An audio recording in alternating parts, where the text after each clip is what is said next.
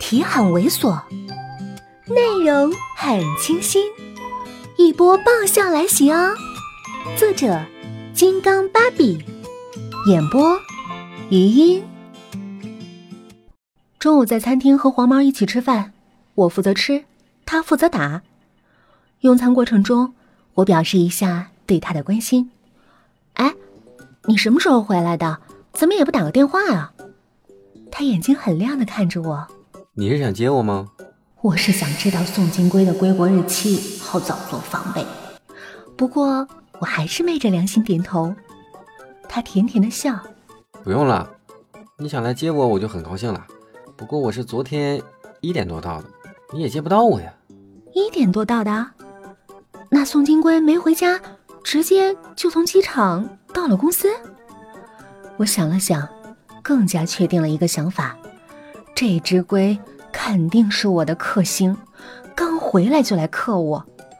不过还是确认一下，总经理是和你一起回来的吗？他脸上的笑容立刻就淡了。是，靠，果然是天生犯冲。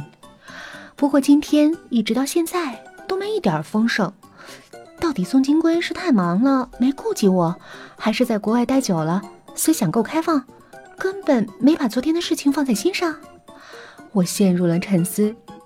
黄毛误解了我的意思，你不用去找他，他病了，今天没来公司。病了？我睁大了眼睛。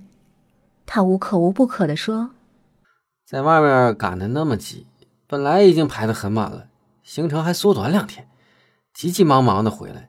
听说昨天回来之后又着凉了，现在在家躺着呢。着了凉？难道是因为没穿外套？这身体也忒脆弱了，得补钙。不过生病，这算不算也是一个机会？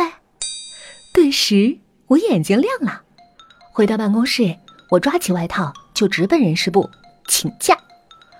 本来部门人员请假只要跟自己经理说一声就行，可是孙经理偏偏要我按着章程走，都有人事部的假条，连这种小事都斤斤计较，可见女人的心收起来的时候能有多小。到了人事部，我只说请假，还没说理由，田经理就笑呵呵的给我批了假条。看着我手里的外套，嘱咐我：“哎，见了总经理替我问好。”真是一人精啊！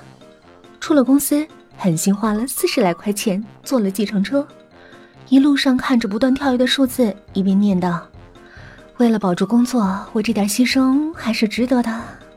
不然等他病好了，不脆弱了，回公司了，我也就玩完了。”搞得一路上那司机大爷看了我好几眼。到了目的地，我刚下车，他就一溜烟的跑了。我抬头看了看宋金贵住的小区，情不自禁的又骂了一句：“万恶的资本家呀！”我鄙视资本家，可是资本家的看门的都鄙视我。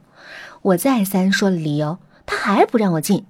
我怒，我又不是不认识他，我是宋子妍他公司的员工，凭什么不让我进呢？他悠哉悠哉，小姑娘，来找宋先生的多了，可我一个也没见宋先生放进去过，何况是你长得这样的。我这样是什么样啊？我更怒了。他还接着表达他的疑惑：你怎么不去整容呢？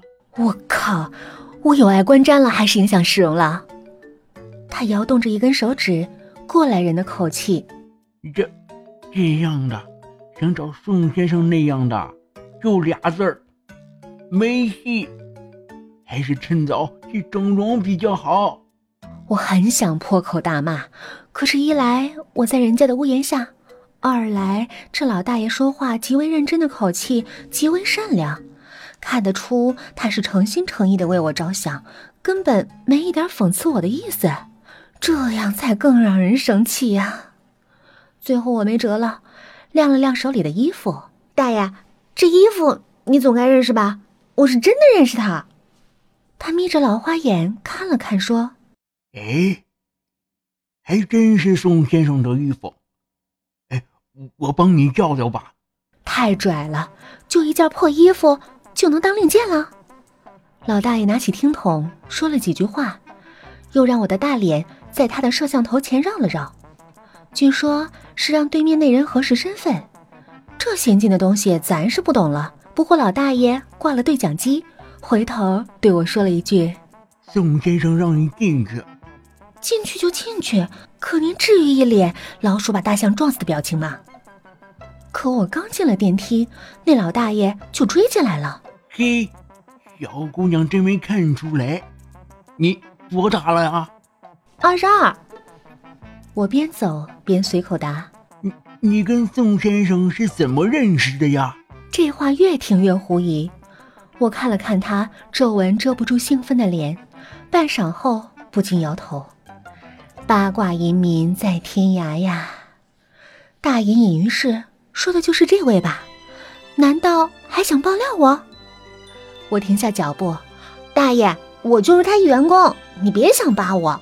他不好意思的嘿嘿笑。嘿嘿，其实啊我就是有点好奇，你还是宋先生第一个让进来的女的。我心里又开始不自禁的激动，眼皮都开始跳，血液沸腾中，我也神秘兮兮的问：“那以前让进来的，是不是都是男的？”嗨。本集播讲完毕，再见喽。